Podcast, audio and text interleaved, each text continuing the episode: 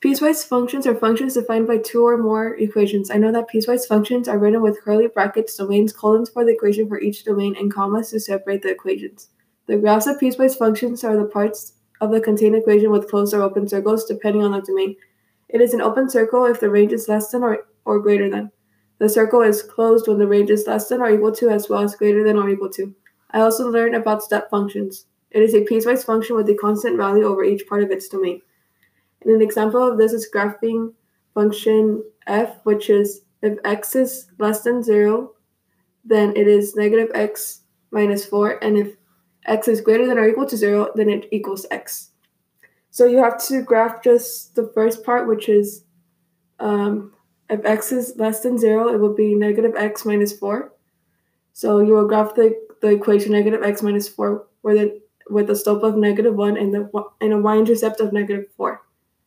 And then after that, you will just keep the part where the domain is less than zero. So everything to the left of zero is kept, and everything to the right of zero is erased.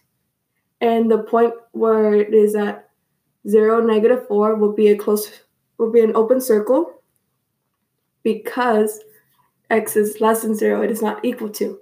And for the other um, part of the piecewise function, if x is greater than or equal to 0 it equals x, you will have a slope of 1, and the y-intercept will be 0.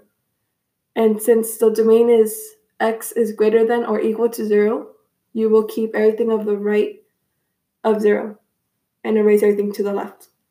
And the point at 0, 0 will be a closed circle because x is equal to 0. And that is all.